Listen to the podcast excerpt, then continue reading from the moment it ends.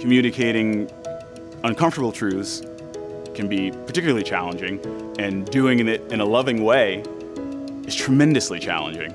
You know, one of the most difficult things I ever had to do was to let someone go who wasn't performing. It wasn't pleasant for that individual, it wasn't pleasant for me. Even though in the moment of that decision having to be communicated, I tried to communicate to them how they could grow, areas of growth, and offer them opportunities, you know, offered them resources that they could use to, you know, gain the growth that they needed to gain. So much to a degree that I actually ended up calling that person maybe six months to a year later to check their availability for the same type of position that I had let them go from earlier because I'd heard that, you know, they had been working other jobs and they had grown from that place and had now been, you know, performing that position successfully. If no one ever tells you where you need to improve, how do you how do you know? I think from a leadership standpoint, I just think it's important for people to feel like there aren't any barriers. Uh, I'm a very direct and honest person all the time, and I know this is an area where people don't like that. Um, but I, I think it's it's better to always be honest on the front end of a discussion, a relationship, because that actually builds a good structure, a good foundation. It takes a lot of patience to find common ground um, with a two and a three year old, and it's definitely taught me a lot about negotiating skills and, um, you know, just trying to get to the common goal of dinner. That's simple, simple things. It's what makes it fun, and it makes it worth it, you know? I work for a news show, and the truth is, you know, required, it's necessary, and it's the standard we set for the stories we tell. And there are so many times when a story might sound better or look better if we just bent the truth ever so slightly, or we edited a little bit, or, or manipulated the setting just even a touch. But if we're a news show and we're not telling the truth and we're not giving straight facts and telling a story exactly how it occurred, then we're not doing our job and we're also not doing what's right and not doing what God wants us to do. If the reason for truth is to help and progress and make sure that everyone is in alignment, then it, it has a good and, and, and, and God centered nature of bringing that truth to the table. If the motivation for that truth is really to tear down and cause strife and grief, then you really need to think about your motivations. Only when we listen to the truth of the people who are following us can we really um, get at the core of what the organization needs to do to get better. Uh, we can solicit feedback to really strive for excellence and make ourselves better. So, being able to give truth is important, but also being able to receive truth is equally or more important in the design world, somebody's idea of something being beautiful may and, and it's going to work in this environment could be totally off from what a client thinks. But what's important is to have, always have those lines of communication open to find that common ground. Um, and, and, in employees, it's the same thing. Our folks wanted to have summer hours uh, at the company.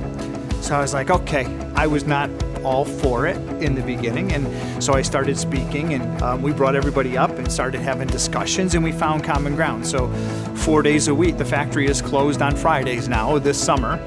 Um, they're working 10 hour days on Mondays through Thursday. And believe it or not, the productivity level seems to have increased. We got happier employees.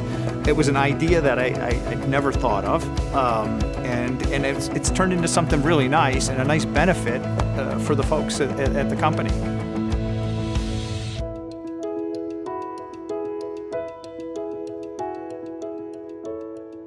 Well, so glad all of you are here, and um, I've been really gratified over these last few weeks by the response that that uh, we're getting to all things the hospitable leader. Uh, I received an email this week from a businessman um, who told me, and I wish I could just read the whole email because it's really so well written, but told me about specific changes he's making in his company as a result of interacting with, with the book and sitting through the series. Um, he's set up a whole new regimen of meetings with the people who work for him to talk to them about their dreams and to speak truth back and forth in ways that stimulating growth in both himself and the individuals he's leading and in the company. He's redecorating his offices to create an environment of beauty and to create a space that feels more like home to his employees. And uh, the other thing he said, which speaks to next week's message, is he said he's become absolutely convinced that he has a moral obligation to have more fun. That his approach in the past as a young business owner was that if he had too much fun, that it would create an environment in the office that wouldn't be good. And he said he's come, become convinced through reading The Hospitable Leader that he's completely wrong and that one of the most important things he can do as a leader is be happy. And I love the idea that that kind of thing is going on through hundreds and hundreds of people, both here and then many thousands of people around the country who are purchasing the book, and we're, you know, spreading positive influence in ever widening circles in ways that really matter in our day to day lives. And I'm excited by that. I'm grateful for that. The only problem with his email I received from this business owner is it's clear that he cheated because he, he, he read ahead. Because several of the things that he said he's doing are things that I haven't talked about yet. And, uh, but nonetheless, some of them have a lot to do with what we're going to discuss today in Welcome 4, Welcome 4 of 5. Next week will be the last week of the Hospitable Leader series. But Welcome 4 is about communication. And I just want to jump right in. There's a lot to cover, and uh, I've organized my, my uh, message today in a very, very simple and frankly not real creative way, but it will help us get to the point as quickly as possible, and hopefully there'll be some, eh, some creativity in it. So, today I just want to talk about three thoughts on hospitable communication. And the first thought is this that hospitable leaders want to do what they do in collaboration with others.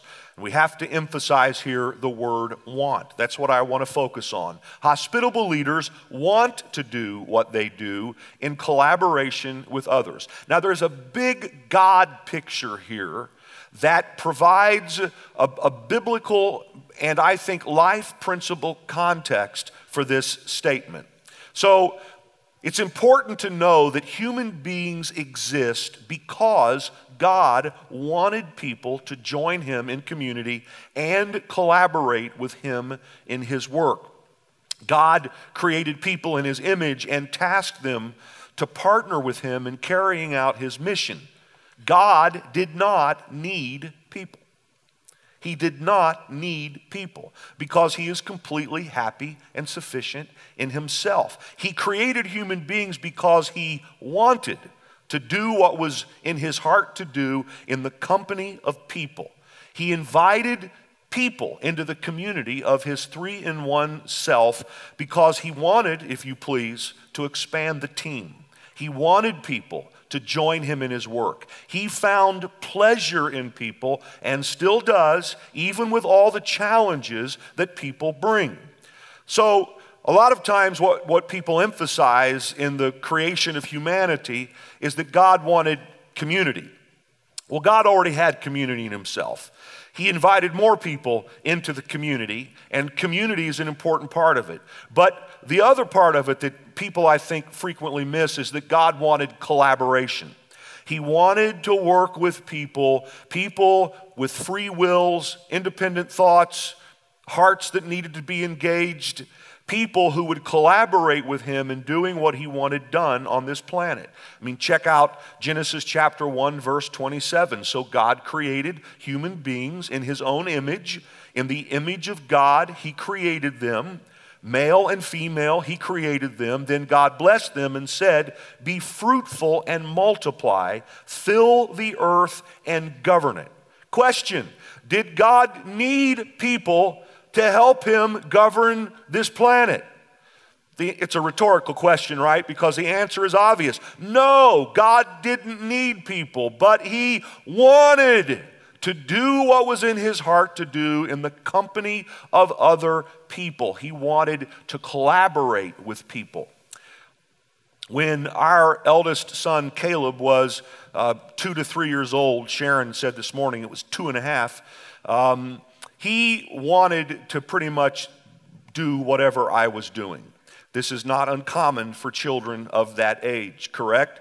And so uh, we captured video one spring of uh, the first lawn mowing session of the spring. Uh, and um, he wanted to cut the grass with me so badly that we bought him a little fake you know, lawnmower that he called his Momo. Now, I'm going to show this to you, not to just show you how cute our kids were and are, but I'm going to ask you to endure about two minutes of family video to make the point that I want to make here, okay? All right, so, so you ready? Can, can you take watching somebody else's home videos for just a minute? All right, check this out just for a minute. You also are going to be stunned by my appearance all those years ago. That's our daughter, Summer. Step to the side, Summer. Our son, Caleb. What are you doing, Caleb? Um, I can't see. Show mommy how you how you do it. Show her. No. Tell, tell her what this is. Mama. Your Momo? Yeah. Tell her who that little girl is right there. Who's that? Good. What? Tell mommy who it is. What's her name? No. A daddy. It's Daddy's Momo. He doesn't understand what you're A saying. daddy. A Momo. Oh, Daddy's Momo. Okay. My mama. Your Momo, yeah. Okay. You ready? Waiting on winter Watch, for this. son. watch out, Summer. Somebody. I'll come and watch your video sometime too.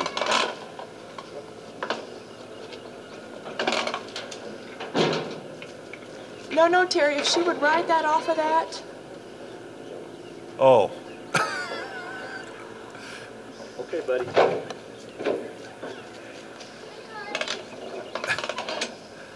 I probably didn't hear. Be careful with him standing behind you.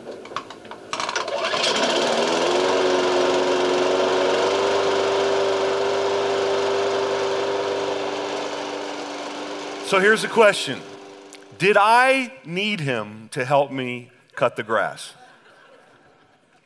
No.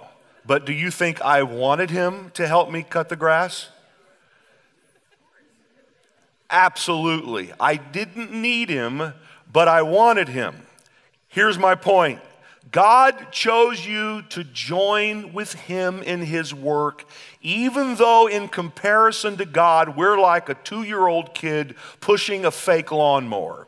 He didn't need us, but he wanted to do what he was going to do on this planet with us.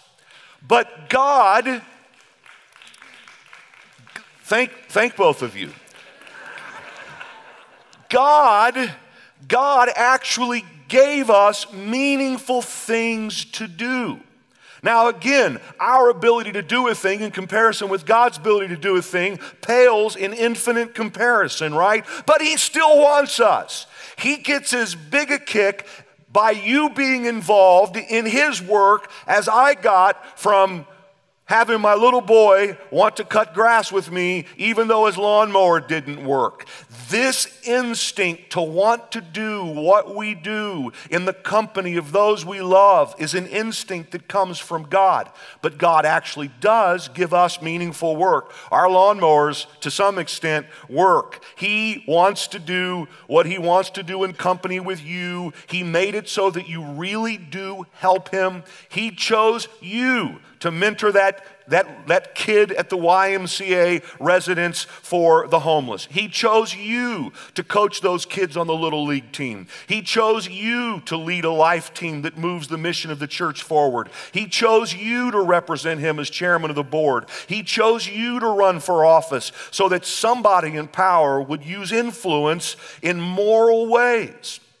Now, I make this point to then say that as leaders, we should learn from God that we should follow this instinct to do what we want to do in collaboration with others, even with all the complications people bring. This is part of the God instinct. Now, we not only need to think about wanting to do what we do in company with people, but we have to start by acknowledging that we actually need other people. And this is the way that God created uh, us to be able to be successful. We have to do what we do in proper coordination with other people. The Apostle Paul nailed this when 2,000 years ago he talked about how that this organism called the body of Christ doesn't work well if people are just thinking in a, I'm just going to take care of it myself mentality. We can't take care of it ourselves. We have to do what we do in coordination and collaboration with others. Paul wrote to the Romans Do not think of yourself more highly than you ought. For just as each of us has one body with many members, and these members do not all have the same function, so in Christ we, though many, form one body, and each member belongs to all the others. We have different gifts according to the grace given to each of us. And he essentially goes on to make the point that in order for what all of us are together to function properly, each of us have to find our place in the context of everyone else and everyone else else's gifts. And only when we do that can we move in a way that accomplishes the mission of Jesus on this earth. I think we can extrapolate from that lessons into whatever our leadership domain is, whatever team we're leading or are on, whatever business we're building. We need to not, to not think of ourselves too highly. We're always thinking about who else we can get to join the team because we know that other people bring gifts that we need in order for our gifts to be used as they were intended to be used.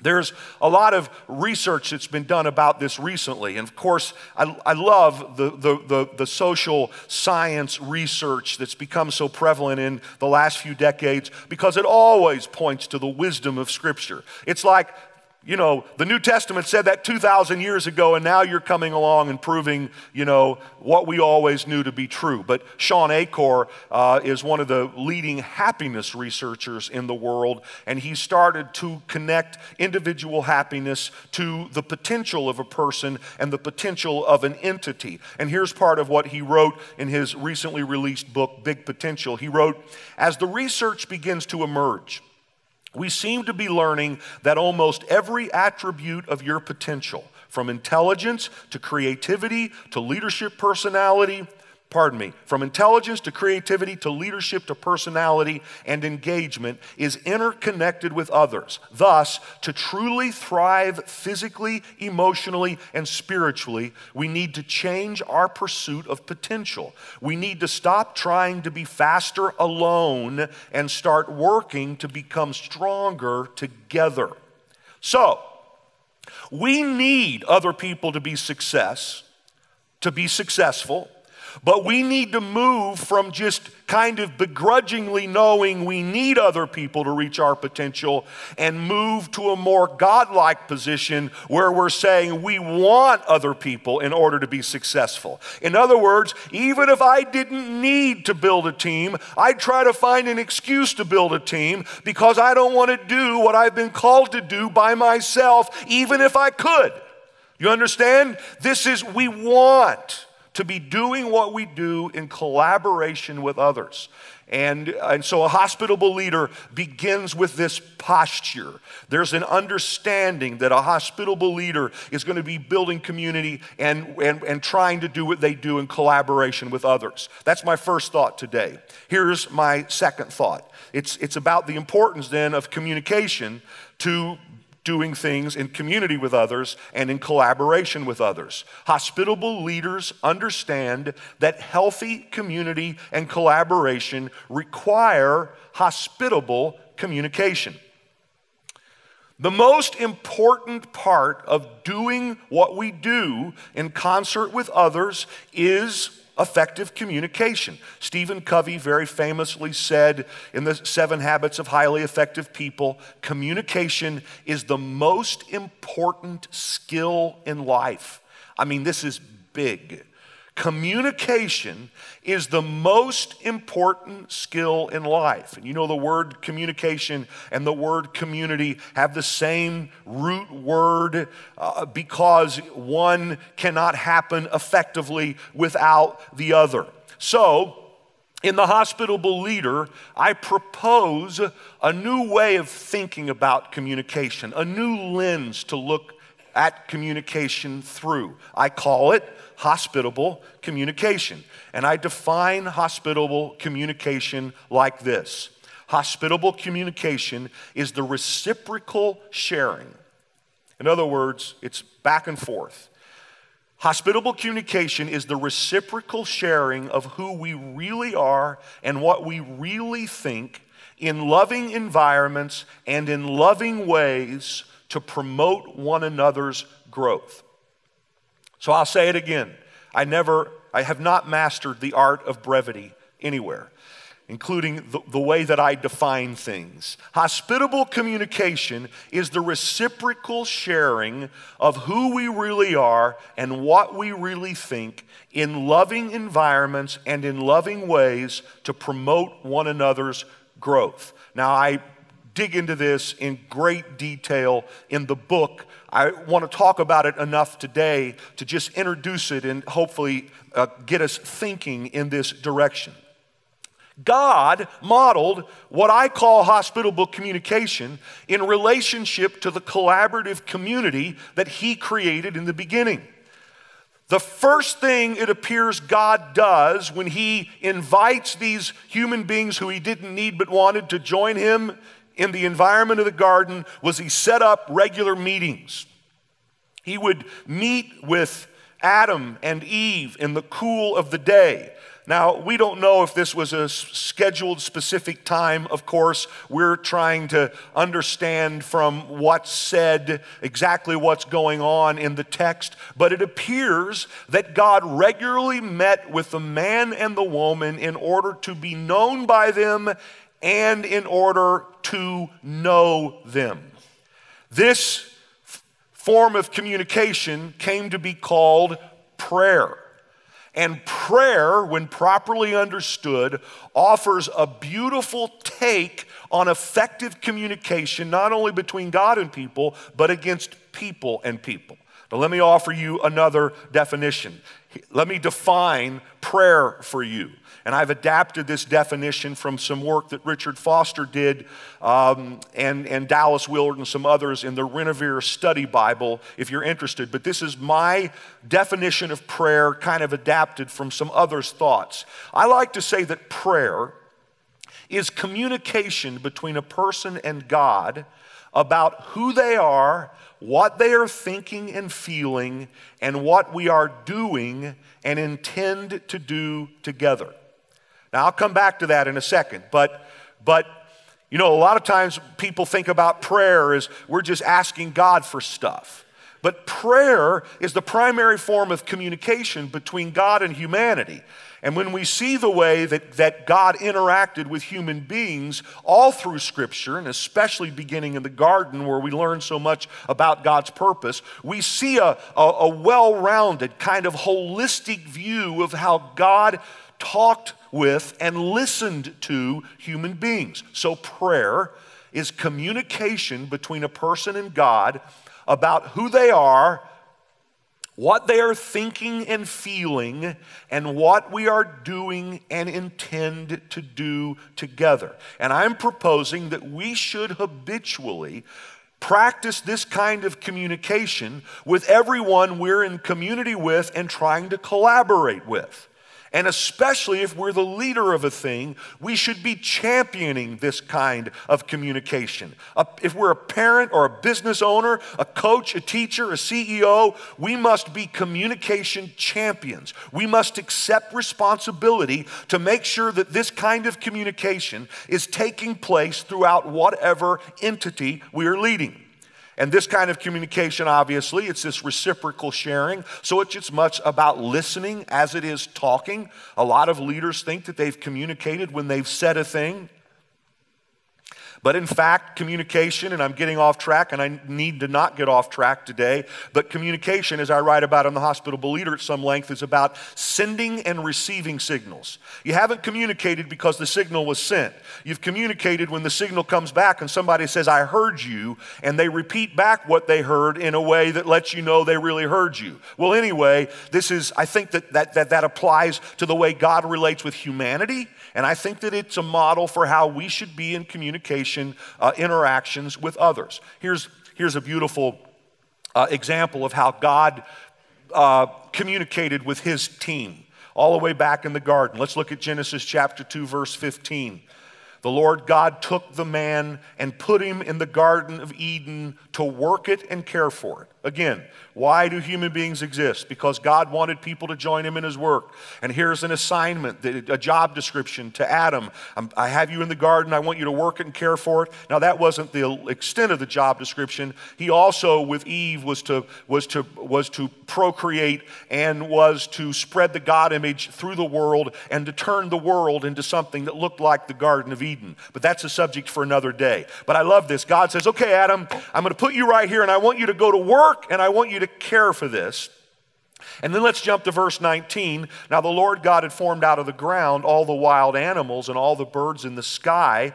He brought them to the man to see what he would name them, and whatever the man called each living creature, that was its name. God, in the, in the, in the way the story is told in Genesis, creates the animals brings them to Adam, and he says, Adam, what do you want to name them?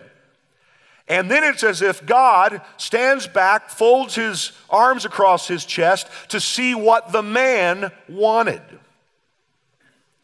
And whatever the man wanted, God said in this case, you know, under the umbrella of his purpose and what God was trying to do and the mission statement of the organization and all that kind of stuff, God wanted this guy to make decisions that expressed creativity, ideation, uh, uh, something that brought demonstrated results, it mattered what the man said, in other words.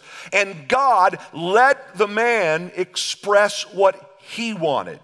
Now, listen, I could spend an hour teaching on that principle, except to say that this is part of what happens in hospitable communication.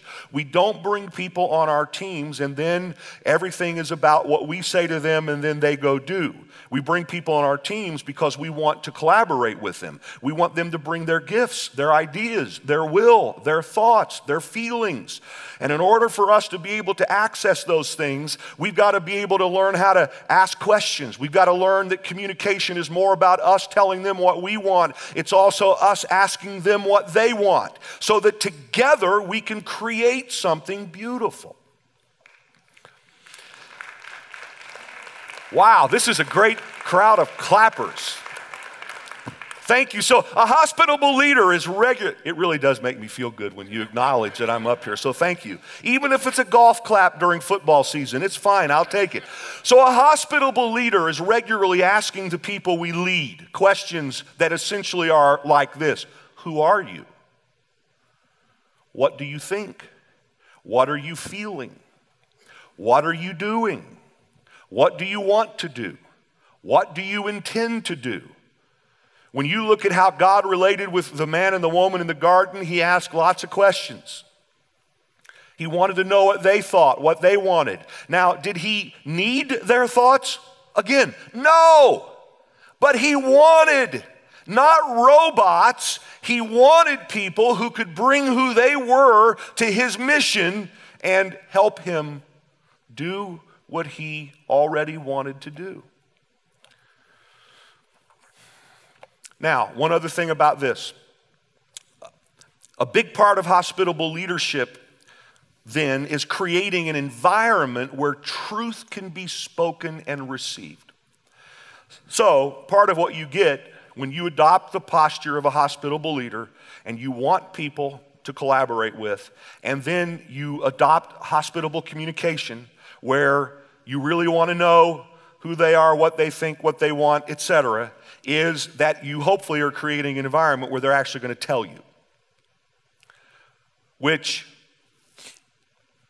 frankly, my personality style, I'd much rather do the telling than be told. But over the years, I've had to learn a different style of communication for all kinds of reasons, including some fails that I've had with people in the past where I would ask the question, okay, what could I have done better here? How could I have made this work? What did I miss? This was a good person that, you know, we, we weren't able to make this thing work out. And, and, and, and, you know, you don't, if you're a wise leader, you're not saying, well, look at them. You're, you're, there may be part of that, but you're also saying, look at me. I'm the one who's trying to create a climate here that we're building something that we feel called to build. So nonetheless, I, I, I, I say a lot of things at this time, at my age, that 20 years ago I was just starting to grapple with, and it's taken me years to kind of work these things out and to get to the place where probably most of the time I'm actually practicing what I'm teaching. I'm, I'm a human being like you are trying to figure this thing out. All right, what was I talking about? Oh, you create an environment like one of our staff values is reciprocal candor. In other words, I'm a truth teller. I don't have problems speaking truth. But I want to create an environment where the person I want to collaborate with can speak truth to me too. And the only way there can be growth in an individual or on a team is for truth to be spoken. Truth promotes growth. The Apostle Paul said that the truth must be spoken in love so that people can grow. And I love the idea of an organization so infused with love that the people in it love each other enough to speak truth but do it in a way where it can be well received. And if truth is not spoken, there aren't any relationships you're involved in that will reach their potential. Your marriage will not experience the level of soul intimacy it's meant to experience. Your team will not function as well as it should, it should function. On and on and on and on and on. We have to be able to speak truth. But we have to speak truth. Some, now, the other problem is, are, are many times truth tellers are often not graceful people. Right? It's like, I'm going to tell you what I think, and if you don't like it, right? Well, then what happens? Well, you're not being a hospitable leader, you're being a jerk, right? So, so, so you have to learn to be like Jesus, who John said was full of grace and truth. We have to learn how to speak the truth in a way where it's received as love. And you say, How in the world do I learn how to do that? Well, read the rest of the book. Uh, I'm, I'm, I was, that was supposed to be funny. It wasn't that funny. So, I wish I had more time to talk about that, but ultimately, we are not hospitable to people if we're not speaking truth. Even, I would encourage you to go read the work of Henri Nouwen, the great Catholic priest, theologian, uh, uh, Harvard and Yale professor, and author in his wonderful book, uh, Reaching In, Reaching Out, which is a kind of a seminal work on Christian hospitality, where he talks about how that both receptivity and confrontation are necessary in order to create in true environments of welcome where people are loving each other, speaking truth to one another, so that we can influence one another. Anyway, again, subject for another time. Here's my third thought today it's that hospitable leaders create environments of beauty that open people's hearts to more. Hospitable leaders create environments of beauty that open people's hearts to more. Now, this is going to sound like a non sequitur. It's going to sound like, from the first two things I said, that this does not follow. But what I want to say to you is, I want to say that if you pay attention to the environment in which the collaboration you desire happens and the communication that you hope to put forward occurs, if you pay attention to the environment, collaborative effort and the communication necessary to be successful in it will be much easier and will help connect what you're doing to something beyond the immediate thing you're doing, but to something transcendent, something more. I like the potential of beauty to open people's hearts to things. Uh, there's this great story in the Gospel of John where Jesus has where Jesus cooks breakfast for Simon Peter and the other disciples. It's post resurrection. Peter has failed. Jesus goes to the Sea of Galilee. The guys are out fishing, and when they come to the shore, to make a long story short, he has prepared a beautiful breakfast. And when you read John 21 from the lens of good communication, you read it from the lens of good leadership, you read it from the lens of engaging a team member, reconciling with them, getting them back on the team, you see Jesus has prepared a breakfast, and the descriptive language around it is beautiful. He's, he's prepared, there's fresh fish grilling on the grill. My mouth watered when I said that because it's already been a long day for me, and I'm ready for lunch. Fresh, fi- fresh fish grilling on the grill, a charcoal fire uh, uh, uh, uh fueling it. Um, there's warm bread, fresh bread being baked. When he, when they're done with breakfast, he takes a walk on the beach with Simon Peter. It's early morning. The sun has just risen. There's the sound of the sea against the, the, the, the, the beach. And it's, it's in this environment that Jesus has this, this very hospitable interaction with Peter, where he, as hospitable leaders do, ask Peter, What do you feel? What do you think? Do you love me? Do you really love me? Do you really, really love me? And they have this, this encounter that ends up changing Peter's life, re engaging him to his destiny, and changing the destiny of the world. I just like the picture, though, of Jesus. First of all, think about this Jesus Christ cooking breakfast for this guy who failed him to get him back on the team. But he doesn't just cooking breakfast, he doesn't just slap something together. I mean, it's like there's a lot of planning here the charcoal fire, the fresh fish. It sounds like a Zagat rated restaurant. The, the, the, the, smell of the, the texture of the bread, the, the, the walk on the beach, the whole thing. It's a beautiful place in which to interact. Now, that just is a, is a word picture for me to make a, a larger point, which is to say that it shouldn't surprise us that God would choose a beautiful environment in which to have that kind of a conversation. From Eden forward, God has chosen beautiful places to meet with his people the tabernacle, the temple. And that's not just an Old Testament thing. The early Christian church met regularly in the temple, which was a beautiful, beautiful place.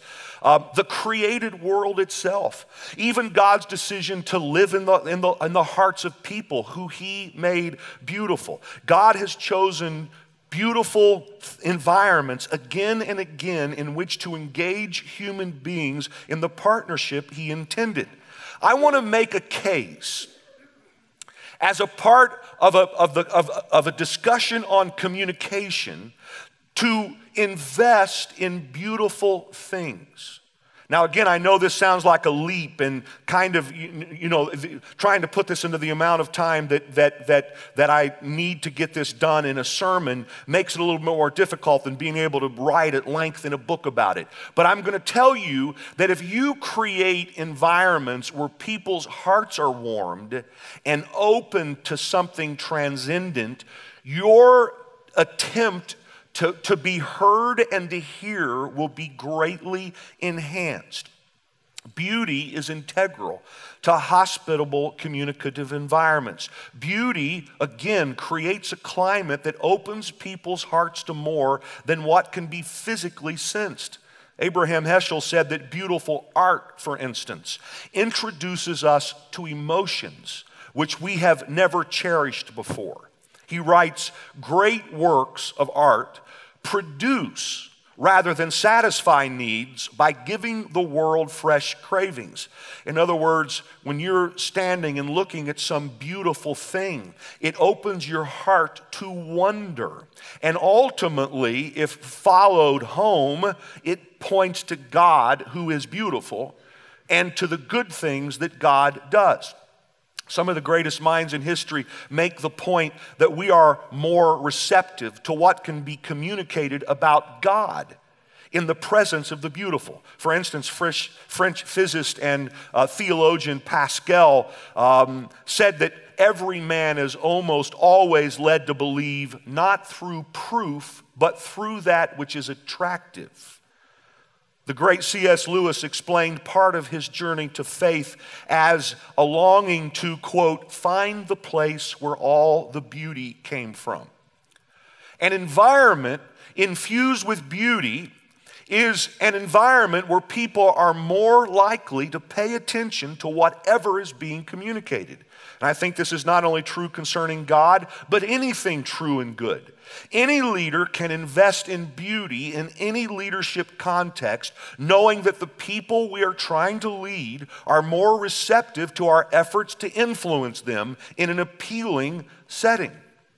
I submit that when we grasp the power of beauty, we will spare no possible effort or cost to do beautiful things. When we feature created beauty or create beauty ourselves, we are practicing a hospitality rooted in God Himself.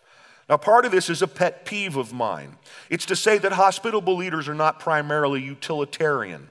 We are not Use the quickest, most efficient, least expensive way to get it done, and it doesn't matter what it looks like, sounds like, feels like, tastes like, or smells like kind of people. We are people who try to create environments of welcome, and part of the way we do this is we, we invest in creating beautiful places where people's hearts are inclined to open more to whatever you're trying to communicate. And this is, you know, I, I say that because I see a lot of people who they'll, you, you, know, they'll try to find the cheapest way to do the meeting. Now, when you're in a situation like we are, you're always on a tight budget. And one of our uh, uh, uh, key gifts around here is that we've learned how to do things that are as nice as, as, as, as We've learned how to do things often beautifully at the least expensive price point you could possibly imagine. We've never had money to throw at a thing, but we've, we, we, sometimes you have to work really hard to say, how do we get to the end result of making this really special? We're going to have a, a, a, a you know, uh, the first weekend of December here. We'll have a as an example, and another classic example of me getting sidetracked and preaching longer than I should. We're going to have a great big blowout Christmas event for all of our volunteers here at TLCC. If you're volunteering here, you'll be hearing about it. Somehow or another, we'll figure out a cost effective way to do something that creates a really special environment. Because when you do that, for one thing, you're saying to somebody, We care about you, we prepared for you, we've planned for this. We didn't just say, Hey, let's talk. We fixed a charcoal fire with fresh fish and warm bread, and we did it on the beach, and the sun was shining, and we talked about things that changed our lives forever. See, I think it's God saying, I could have just put the man and woman any place, but I put them in Eden. I could have just, you know, put a tent in the wilderness, but I had the most beautiful tent in the history of the world built because that's the kind of place where I want to meet with people. And I'm just saying that hospitable leaders, if they're smart, invest in creating environments that uh, warm people's hearts and open them to more. And the most beautiful thing is that most beautiful thing is beauty ultimately leads people to God. This is one of the ways, by the way, in a secular setting where you're not allowed to, you know, speak truth, capital T, can't talk about Jesus, you can still provide settings where people connect to the transcendent. And one of the secrets is beauty without people even realizing it. Beauty opens people's heart to God and the transcendent because God, one of the names for God in Scripture and one of his chief attributes is beauty. So when there's something reflected beauty here, it tells us something about God. Let me make a final point and I'm finished. You guys okay? I'm up here talking so fast I'm out of breath. It's like, I need to go get some fresh fish or something. Let's say it like this secondary beauty leads to primary beauty, which leads to ultimate beauty.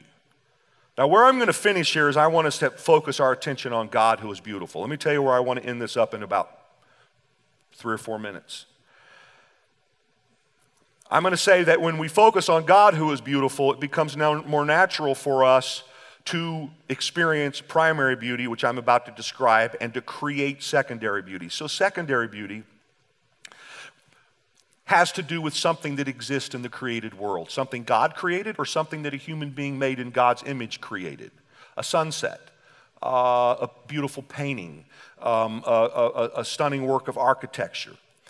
Um, a human being can look at something like that and say that it's beautiful, but it's a subjective beauty. One person may say it's beautiful, and to someone else, that painting may not be beautiful, but it, would be called a secondary beauty. I actually uh, uh, uh, uh saw this from the great, the, the, the person who, who, who, taught me this is the great theologian uh, Jonathan Edwards. Jonathan Edwards called beauty that exists in the created world, secondary beauty. Physical beauty, though, he wrote, points beyond itself to a deeper and more foundational kind of beauty. The beauty found in the consent and agreement among spiritual beings. This primary beauty involves one whole being to be beautiful. For example, two people falling in love is beautiful.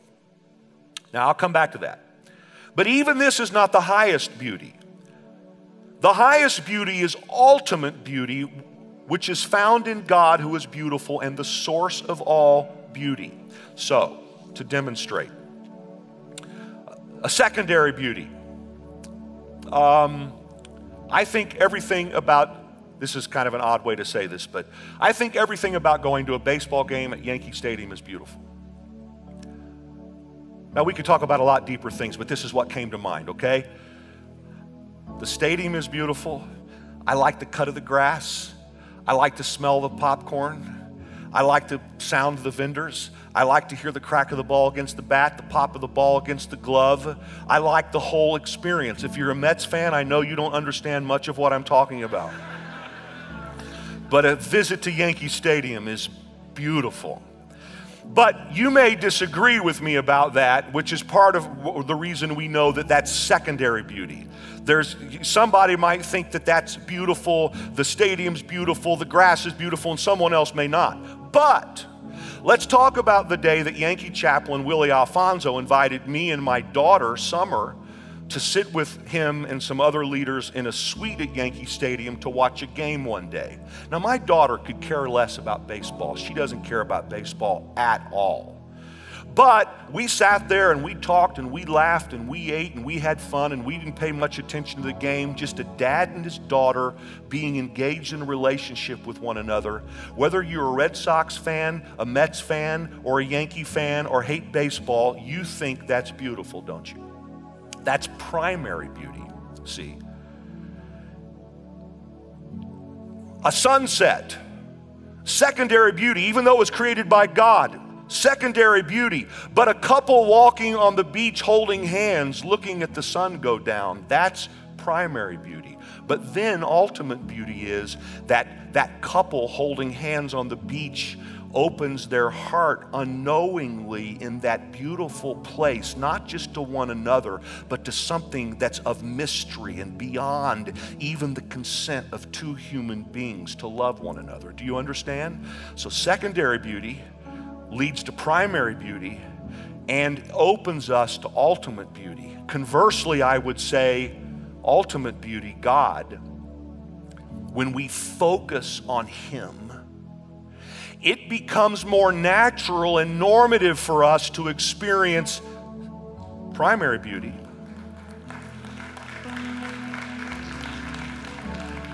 And to more naturally create secondary beauty. How can you be in relationship with the ultimately beautiful and that beauty not show up in your relationships? And that beauty not show up in the way that you're decorating the entryway to your business. Ultimate beauty, primary beauty, secondary beauty. God created beautiful environments in which to meet with His people. And when we're wise, we pay attention to the way God does the things, He does the things He does. And we try to do them that way. So there's this great passage in 2 Corinthians 3, where the Apostle Paul said, And we all who with unveiled faces contemplate the Lord's glory are being transformed into his image with ever increasing glory which comes from the Lord. Now, I know I've said a lot, but let me just sum this part up by saying this. Paul's essentially saying, when we look at God, when we contemplate Him, when we're in relationship with Him, we are transformed into His image. We become like Him with ever increasing glory.